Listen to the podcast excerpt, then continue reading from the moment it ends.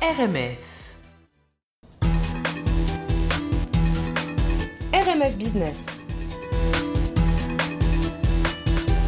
Bonjour Emmanuel de Gouvello. Bonjour. On est absolument ravis de vous recevoir. Vous êtes entrepreneur et notamment le fondateur d'Échappe-toi. Alors vous avez créé deux entités, Échappe-toi et Escape Game Inc. Vous êtes donc le fondateur du plus grand jeu d'évasion géant créé spécialement pour le Festival d'Art Souterrain à Montréal qui commencera demain à 20h et jusqu'au 22 mars. C'est quoi un Escape Game, un jeu d'évasion ?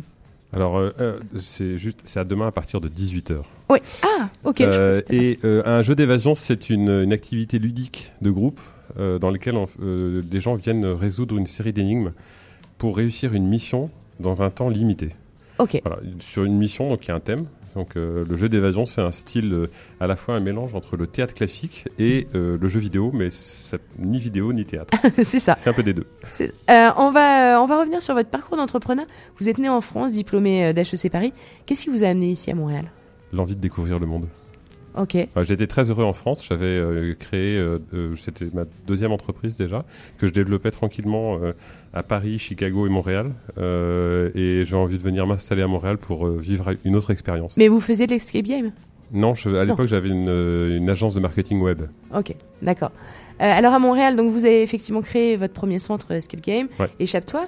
Vous en possédez un autre à Laval depuis, oui. Et un à Bordeaux, en France. Alors j'ai évidemment plusieurs questions. Pourquoi l'industrie du divertissement ? Déjà, est-ce que Montréal est une place de choix pour le divertissement ? Alors en fait, je pense que c'est vraiment une rencontre à la fois avec, entre Montréal et puis aussi mes souhaits personnels. J'avais travaillé dans toute la première partie de ma carrière sur de la création plutôt dans le domaine de l'informatique et du virtuel. Et le jeu d'évasion, c'est sans doute, il n'y a rien de plus réel comme activité parce qu'en fait, les gens viennent vivre une activité physique dans une salle. Il faut fabriquer la salle, il faut fabriquer les décors, il faut écrire un scénario. On est très proche de la... Quand on produit un escape game, on est très proche du jeu vidéo dans la façon de produire. Moi, je programmais des jeux vidéo quand j'avais 13 ans, donc ça me rappelait quelque chose de connu. Mais on est dans le concret, on touche, c'est une activité très sociale.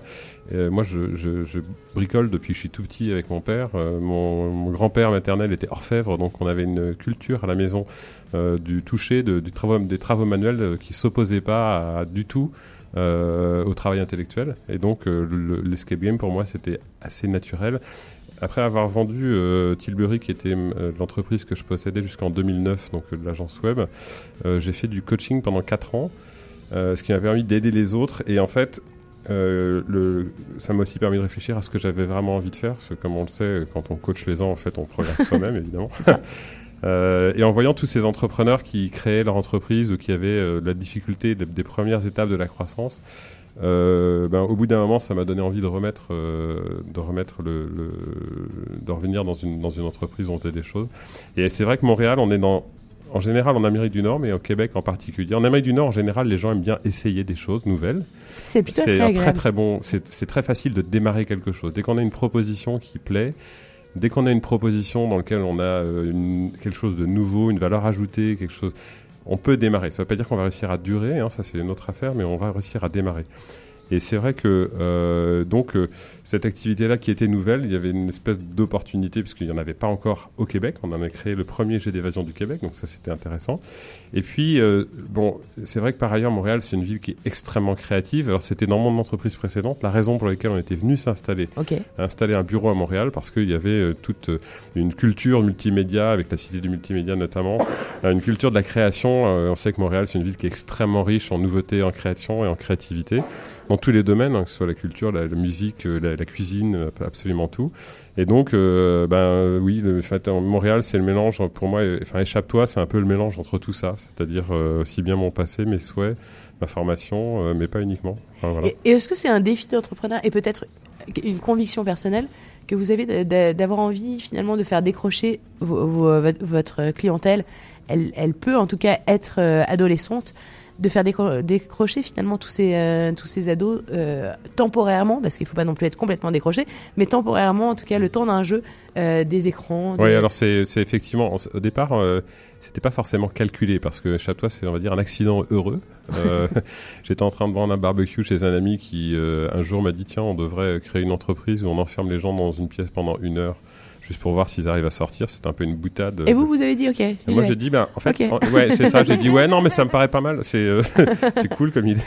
Vous êtes bizarre, vos barbecues sont bizarres. C'est ça, non, c'est pas... En fait, c'est surtout que ma femme était avec moi et elle savait ce que c'était qu'un escape game parce que les escape games au départ, c'est un style qui existe sur tablette. Okay. Donc, elle savait ce que c'était et donc c'est elle qui m'a dit écoute Emmanuel, tu devrais vraiment regarder. Et donc plus sérieusement, j'ai effectivement regardé et en fait on a voulu démarrer parce qu'en général quand on entreprend, le plus difficile c'est de démarrer. Donc on a juste démarré en fait. Donc Échappe-toi, c'est un projet qui a juste démarré et il se trouve qu'il continue à démarrer à peu près tous les jours depuis 5 ans et demi, donc c'est cool. Mais et puis il se développe. Quand on a deux sociétés hein, parce que là vous avez donc deux sociétés, en fait. Une à Laval. Okay. Mais dans deux pays différents, ouais. Dans trois villes différentes, ouais. À Montréal, à Laval et à Bordeaux. Comment on fait pour diriger deux sociétés à 6000 km l'une de l'autre? D'abord, on ne dirige pas tout seul. Hein. Échappe-toi, aujourd'hui, c'est 65 personnes, c'est 100 000 clients par an, c'est donc 15 salles au Québec et 6 salles à Bordeaux. Et j'ai une équipe fantastique. Enfin, il y a Valentin à Bordeaux qui dirige Échappe-toi, qui est une équipe de comédiens qui sont absolument extraordinaires, extrêmement impliqués dans tous nos jeux, aussi bien en création qu'en jeu dans nos salles. Parce que l'une de nos caractéristiques, c'est que dans nos salles, nos maîtres du jeu sont des comédiens qui jouent un rôle dans l'histoire que nos clients viennent vivre, dont nos clients sont les héros. Donc vous avez quelqu'un dans vos salles? On a des gens qui sont là, pas en permanence 100% du temps dans nos salles, mais effectivement le maître du jeu, dans un jeu d'évasion en général, vous avez un maître du jeu qui surveille, qui va aider, qui va introduire, qui va aider les gens à progresser, les débloquer de temps en temps. Et chez nous, c'est tous des comédiens, parce qu'en fait, quand on crée... Ça me faisait vraiment penser au théâtre, hein, depuis que ouais. vous... Non, mais c'est pour ça que j'ai dit théâtre tout à l'heure, parce que c'est effectivement... Et puis toute la mise en scène. C'est vraiment... D'abord, c'est un style nouveau. Puisqu'on est sur RMF, c'est important de dire qu'en France, on a été reconnu comme producteur et diffuseur de spectacles. Donc aujourd'hui, okay. le style que nous, on produit chez Échappe-toi, c'est pas vrai de tous les jeux d'évasion, mais chez Échappe-toi, on est reconnu comme étant une œuvre de l'esprit, ce qui, évidemment, c'est extrêmement important. Alors pour nous déjà, et aussi pour tous les comédiens qui travaillent avec nous, qui sont intermittents à Bordeaux. Et sans cette équipe-là, sans Valentin et son équipe à Bordeaux, évidemment, je ne pourrais pas avoir une entreprise à 6000 km. Et il se trouve que dans les 4 dernières années, moi, j'étais à Bordeaux et que je suis revenu l'été dernier. Et sans Guillaume et toute son équipe qui ont pris mon relais ici à Montréal et à Laval, j'aurais bien entendu pas réussi à garder l'entreprise. Mais 65 personnes, ça devient une PME d'une certaine taille quand même. Mais 65 personnes, en fait, c'est une industrie qui demande effectivement beaucoup d'humains, visiblement. Comment vous recrutez ici ?